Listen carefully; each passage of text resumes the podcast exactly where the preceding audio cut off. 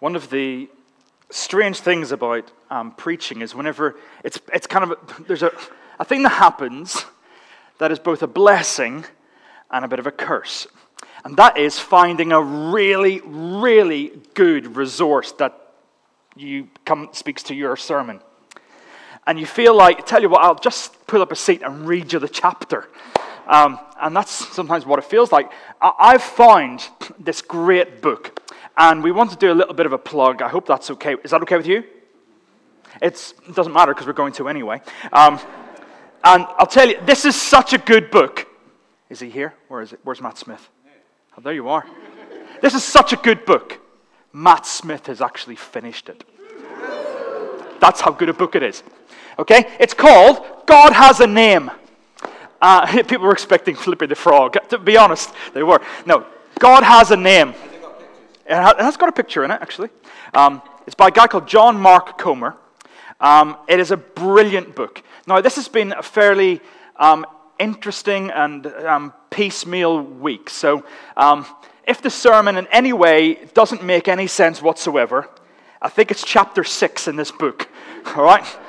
Go and read it. Uh, he's written other books. God has a name. He's written one called Loveology, which deals with relationships. Um, he, he does another one called Garden City, which is about um, work, rest, and the art of being human. He has another one which is about his struggle with mental health issues and his breakdown and his coming back to working in the pastorate. So we really recommend John Mark Comer, but like every TV program, other Christian writers are available. Um, we've already warned Cornerstone um, bookshop, the Christian bookshop, to have some copies in. So go grab your one. This is possibly the best theology book I have ever read.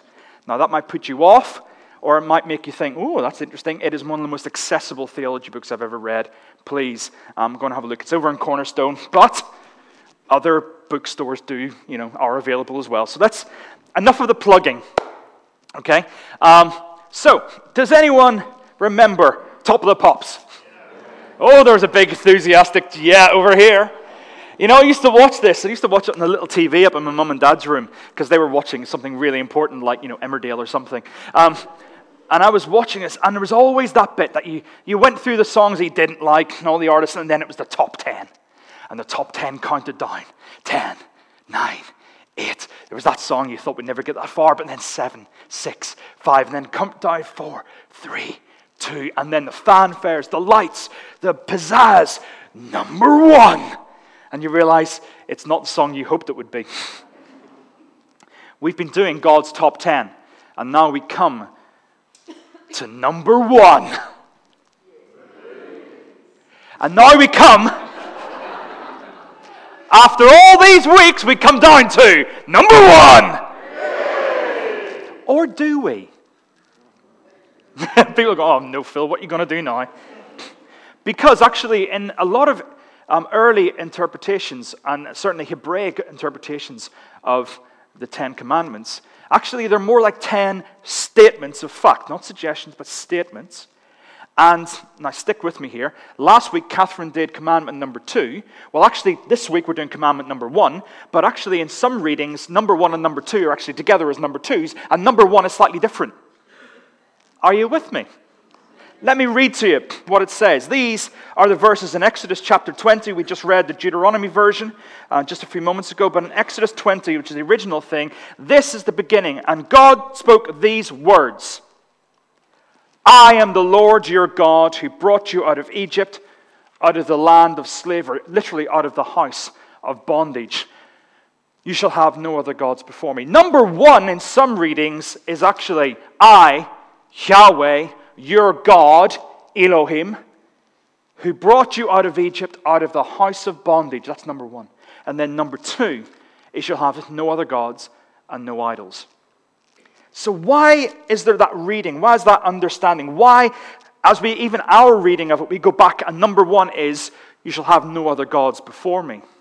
Because if we're going through the Ten Commandments, we could have gone the first few and stopped at maybe parents and gone, yeah, we can handle those. They're pretty good life lessons. Let's, let's stop there. We could maybe even go to the Sabbath because it's good to have a break. Oh, yeah, well, we'll have that one. And maybe even the idols bit because priorities are important. So, yeah, maybe We could divorce these from God and it'll still be pretty good life lessons. But we cannot do that. We cannot do that.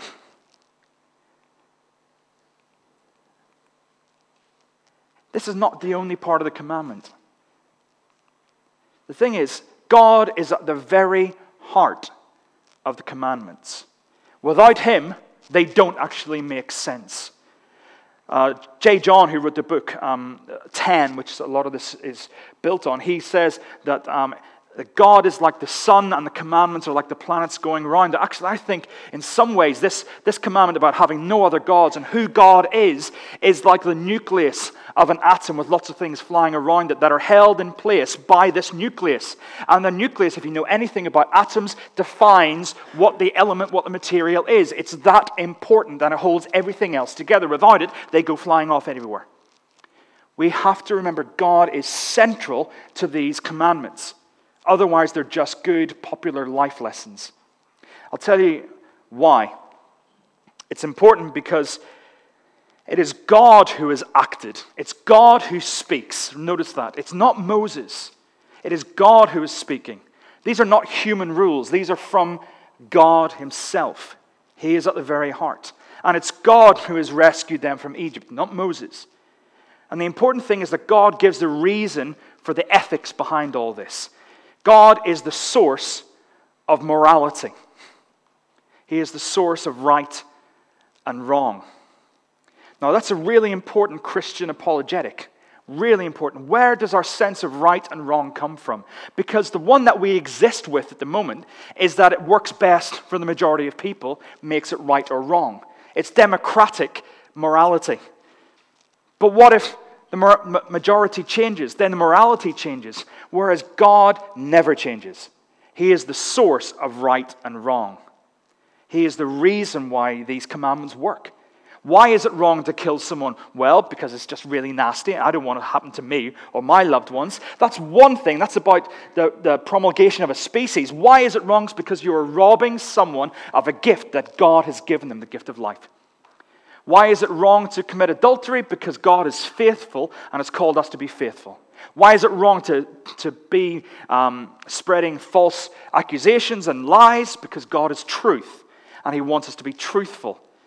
Without God, these, these are just good ideas. And that is why, unashamedly, we read through the Ten Commandments. Because God, who God is, is at the absolute center of them.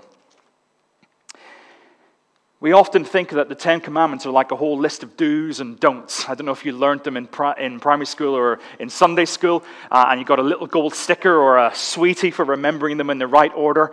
I love it when you ask a Christian, Do you know the Ten Commandments? And they say, Yes, I do. And you say, Tell me them. And they go, Oh, um, I can get eight. What's the other two? Okay, we may know them as a list of do's and don'ts, but actually, the way that they are phrased is more akin to an ancient Near East treaty between a king and his people that are going to have this relationship. And at the very start of these, there are loads of these treaties that have been discovered. And at the very start of them, it starts with the person, the king's name, and then what qualifications he has to make these claims on this people.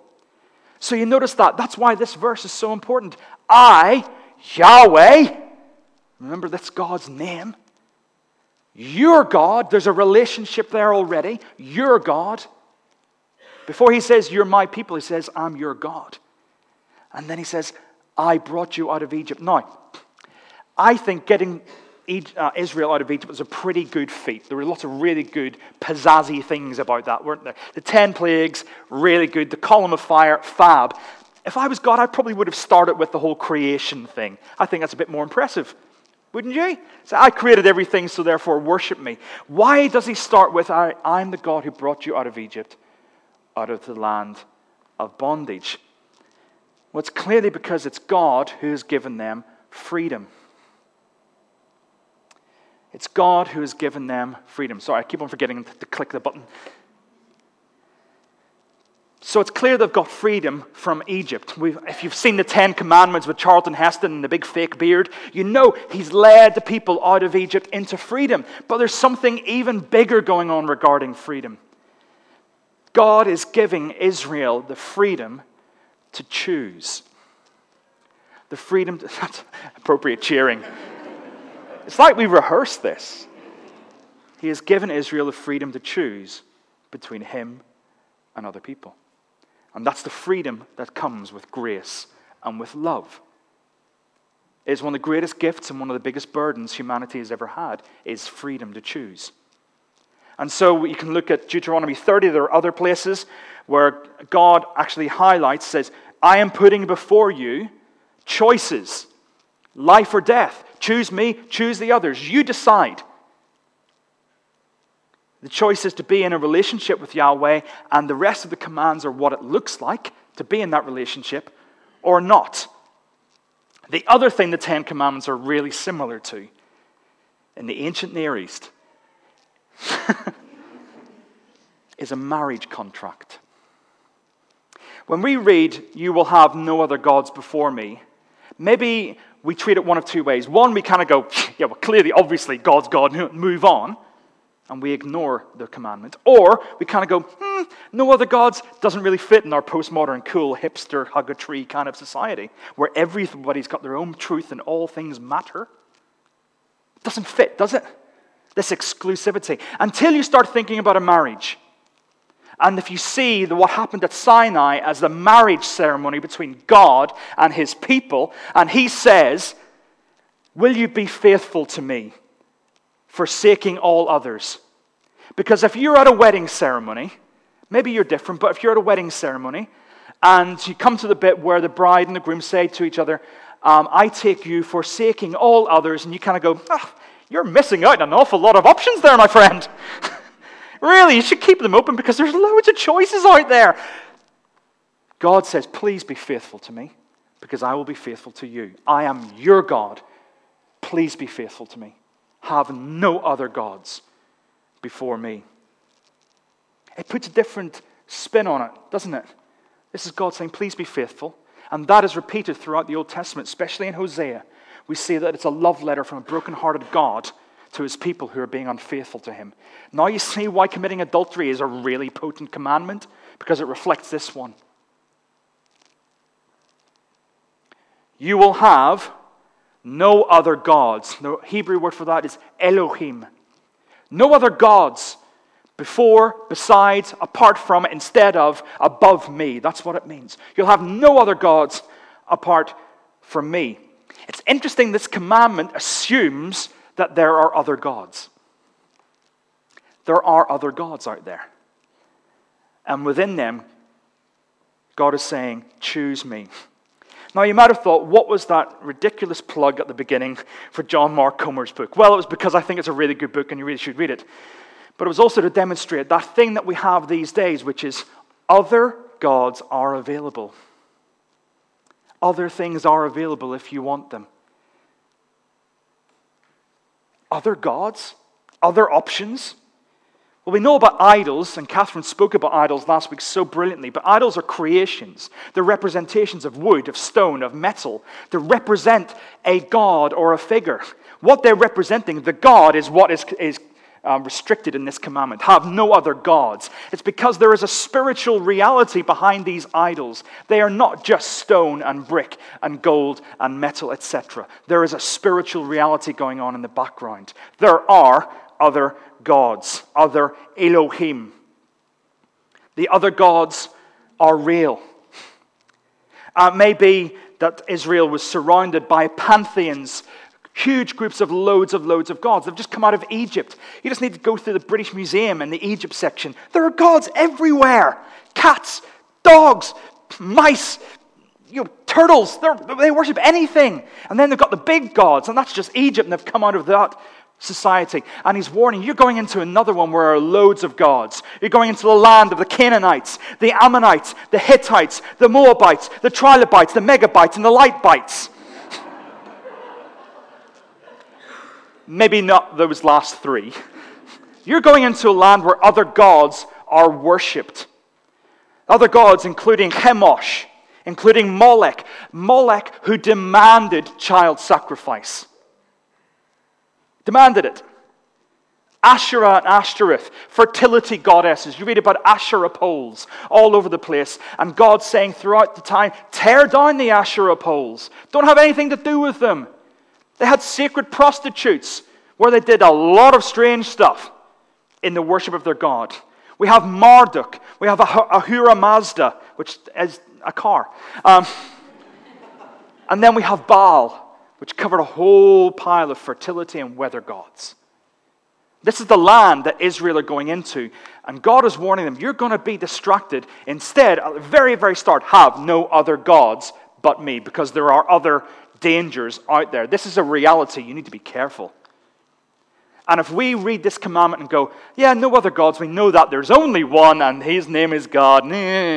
Actually, we need to know that there are other powers out there, that there are other gods. Otherwise, we're playing blind. There's a TV show that started relatively recently on uh, one of the streaming platforms. It's called American Gods. I don't know if anyone's seen it. Great, that's going to be useful. Um, there's the other gods. Sorry, I just thought a picture there. Um, where's American Gods? There we go. I've got this all in the wrong order. Never mind. American Gods is a story, and the premise of the story is that there's this man called Mr. Wednesday who meets this other guy who's an ex convict. And the premise is Mr. Wednesday is actually the Viking god Odin. And, and, and the story is all the gods from ancient civilizations are now living at large in America. And they've all got perfect teeth and skin, of course. Um, and the idea is he's trying to gather all the different old gods together because they're all being threatened by the new gods. Oh, thank you. Who was that? That was great. Cheers. The new gods. And the new gods are media.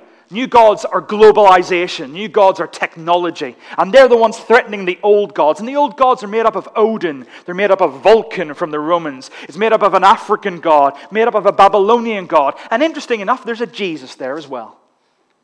Interesting commentary on how people view Jesus as just one of the options.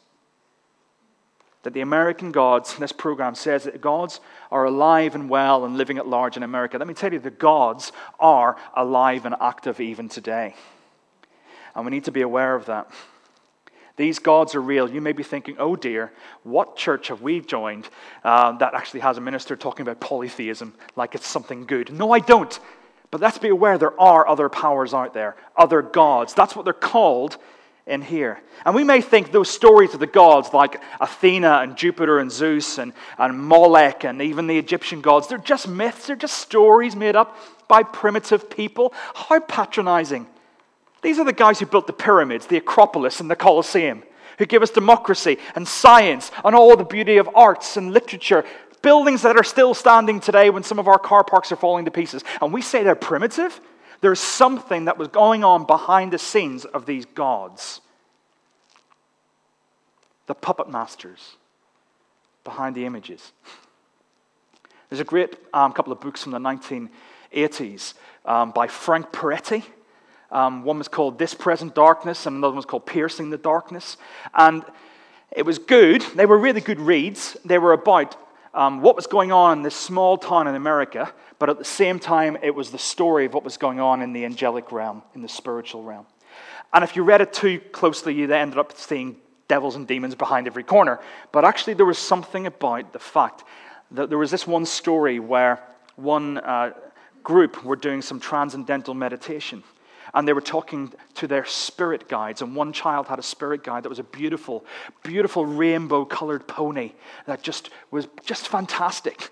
And then your, your, your vision was taken aback by the, by the author, and you come back and you see that this beautiful prancing pony was actually a malicious, malevolent, evil, nasty, ugly spirit. Being the puppet master, unseen, controlling, and sucking in through what seemed to be safe and attractive. There's a reality beyond what we're experiencing, and this is what this commandment is all about. There are other names for these Elohim along the way sons of God, heavenly beings, princes, lords, powers, rulers, authorities. We read about them in Psalm 86, Psalm 90, 96, Psalm 97, and Psalm 82. If you want to turn to Psalm 82, it's a really interesting one at the very, very beginning. It talks about God, the Elohim amongst the Elohim, the God amongst the assembly of the gods. Maybe keep that open, this might be useful in a bit. Then we have Daniel, and Daniel talks about these uh, princes. He has a, a vision of, of, an angel that is with, which held up because he's been battling the prince of Persia, and he's about to go because there's a battle with a prince of Greece. And we think, what, what is this? There are, there are spiritual beings in charge of areas. John Mark points out that something, he says, here's just a coincidence for you. There's been a huge spate of shootings in America. And loads of them were around one particular area in Colorado. And he's saying, could there be something going on in the background there, spiritually, as well as all the other factors? He raises the question.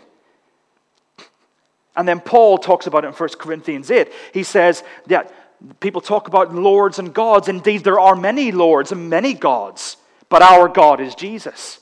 And then he blows the whole thing open in 1 Corinthians 10 19 and 20, whenever he says, The sacrifices to idols are sacrifices to demons. The mask is removed, and the gods are exposed for what they are. They are fake, counterfeit gods. Whenever I was a teenager, I really loved the aftershave of eternity. I felt so grown up with eternity. I had one small bottle that my uncles brought me from duty free one time, and I felt I was proper grown up. It's really expensive, and I sprayed it all the time. Then eventually it ran out, and I didn't have a lot of money. So I bought Forever and Ever, which was the cheaper version. Don't ask me about the, the morals or ethics or where it came from. I was only like 15 at the time. And I sprayed it on, and for an instant, I smelt like eternity, and it stung like bilio. and it soon went off, and then you just stank of kind of ethanol. Because it was fake, it wasn't the real thing. And these gods are fake, they're not the real thing. This is where punctuation is important. Who, who enjoyed English at school? sad people. No, well done. Who enjoyed getting their essays back and, and then you think you've done a good job and then look, you didn't put a capital letter there and not a full stop there. She, English teacher here is going, yes, I love the thought of that. this is where God is important. Punctuation is important because there's no capital letters in the Old Testament. So Elohim among the Elohim God is very rarely called God in the Old Testament. He's always qualified with his name or something which shows him. Notice every time you read the Old Testament, when it talks about God, it says, the Lord God. That L O R D in capital letters means Yahweh. Or maybe God Almighty, God of the Most High, most exalted God. It points out this Elohim is, he's the Elohim. He's the God amongst the gods, and they are not equal punctuation matters. They're always saying that Yahweh is the real God, others are poor imitations. And the relationship between Yahweh and these other gods is a hostile one. From the very, very start, when one of these false gods, Elohim, princes, powers, or principalities, Satan, tries to rob God of his rightful place, not only as king, but as our king, our God. Rob him from the position of relationship with us. And that has been the MO, the modus operandi, the reason for being for every false God from the dawn of time. Rob God, the real Elohim, from his position in regards to humanity. Rob it or warp it, distort it, change it anything that will stop it being real for people. And what is God saying? I am your God. I'm the one who gives you freedom to choose, so choose me in return. And this is what it looks like. This hostility, this war, is the one that's been going on for eons and which we have been dropped into. And we don't know all the answers, where they all came from. We don't know all the battles that have been fought. We have dropped into this battle. And let me tell you, we are in a spiritual battle that has been going on through the ages. Now, we may be saying, well, well, okay, some people suggest that demons only came about in the New Testament, that it was discovered by Israel when they were in Babylon. Actually, no, there were demons, but they were just called Elohim in the Old Testament, other gods. This battle's going on through the entirety of the eons. We want to see it. We see it in Exodus 7, where Moses goes into Pharaoh's court and he says, Set my people free. Here's a stick, throw it down, becomes a snake. He says, That's nothing. Pharaoh calls his magicians in, his magicians, his priests of the gods. They throw their staffs down, they become snakes as well. Moses' snake swallows up the others. They do other things and they replicate what Moses does until it gets to flies. Apparently, they have problems with flies. I don't really know what that says. But in Exodus 12 and Numbers 33, God says, I judge the gods of Egypt.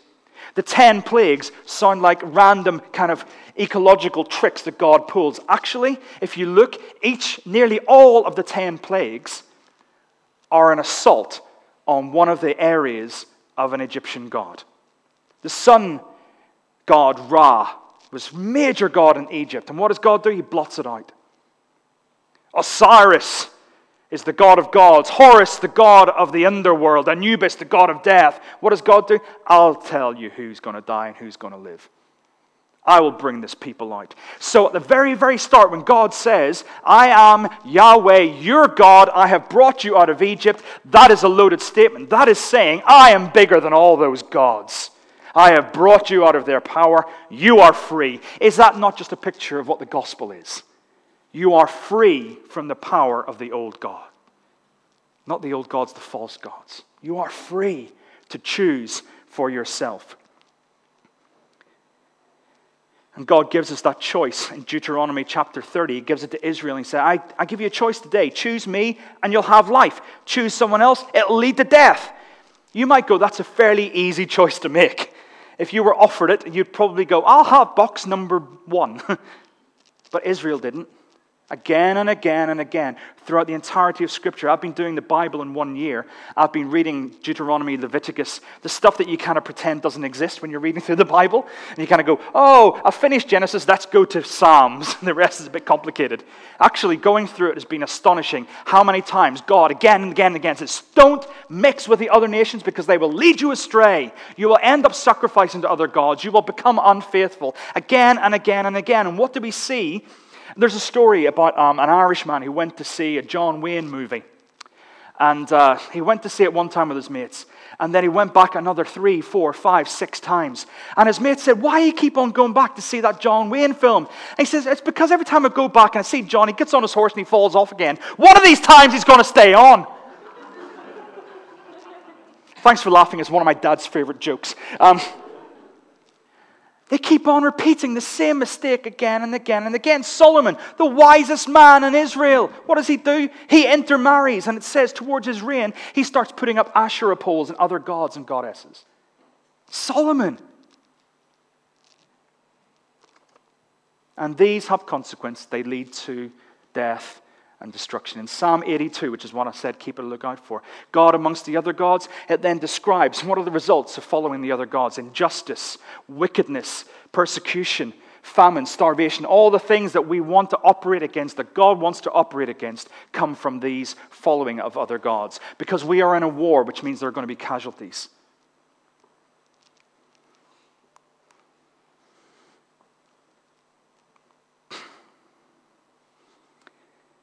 Here's the story of the other gods. Well, the story of the, of the other gods is you, you do your best, you keep us happy, and everything will be all right with you. It's an extortion racket, really. You keep on following these rules, and eventually you'll get up to the top of the mountain. Often we treat Christianity like that as well. Like God's at the top of the mountain, and we've got to get up there. What is the difference between Yahweh, the God of gods, the King of Kings and the Lord of Lords. What is different between him and the others? Well, it's very simply this God turns the mountain upside down. And he says, You can't come to me, but you know what? I'm going to come to you. That's what singles God, the real God, out from all the others, is the incarnation of Jesus. Jesus comes down to us. He comes down. That's one of the best things that John Mark writes in his book. He says, This is God who has come down the mountain to us in order that he can bring us up to God. Isn't that the gospel? Isn't that good news?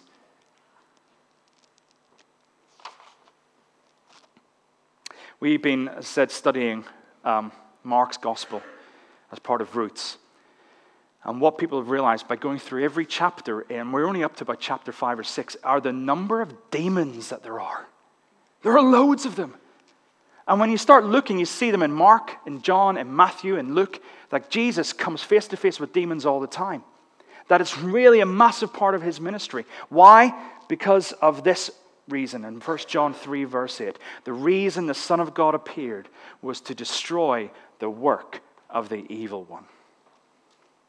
The reason Jesus is here, destroy the work of the evil one, and is ultimately seen by a lifeless body hanging from a wooden crossbeam where it looks like, for all intents and purposes, all the little gods have won. And then three days later, we'll celebrate it next Sunday. The world was upside down because the Son of Man raised to life again. Even the God of death couldn't hold him because he is no God at all. Jesus is victorious. It's one of the earliest understandings of what the cross is about. We know that Jesus took our place, but for 1500 years, Christus Victor, Jesus the winner, was one of the biggest understandings of the cross. And we read about it in Colossians, having made an open spectacle of their powers and authorities. He displayed them for what they were by defeating them by the cross. And what does that mean? It's because the gods are all about get, get, get. What can we get from you? And Jesus is all about give, give, give. We live in a universalist time when there are so many options out there. And the danger is, like Israel, that we don't have a choice between God and another God. We, have a cho- we often have a choice of God mixed together with them. Okay? It's not a stark one or, one or the other. We introduce, and that's what Israel did. They introduced other gods into the worship of Yahweh. And we are at the danger of that as well. Hear, O Israel, the Lord our God, the Lord is one. Love the Lord your God with all your heart, with all your soul, and with all your strength. I have a friend who refuses to write birthday cards saying, All my love, because they go, That's not correct. I've got love for other people as well. it's beautiful. I love it. But God's demand is, I want all of you because I have given all of me to you. And then Jesus takes it on. He says, Love your neighbor as yourself. And that culminates all of these Ten Commandments. Love God with all you've got. He is your God. And then from that, love other people. And this is what it looks like. Joshua, as they were just about to go into the promised land, they renewed the covenant. And he says, There is a choice. And he said, Regardless of what you do, regardless of what everyone else chooses, I and my household will serve the Lord. That is a choice every one of us still has. We may say, Yes, God, we follow you, but actually, there are loads of gods out there that are vying for our attention, who are trying to put us down. Even talking to someone just a moment ago, he said, I've made a concerted effort to read my Bible more, and we have had the most horrendous week. Because the enemy does not want you to have God in his rightful place, which is God and Lord in relationship with you. He is the Lord, your God, who has brought you out of bondage. And so, in response to that, have no other gods but Him. Amen.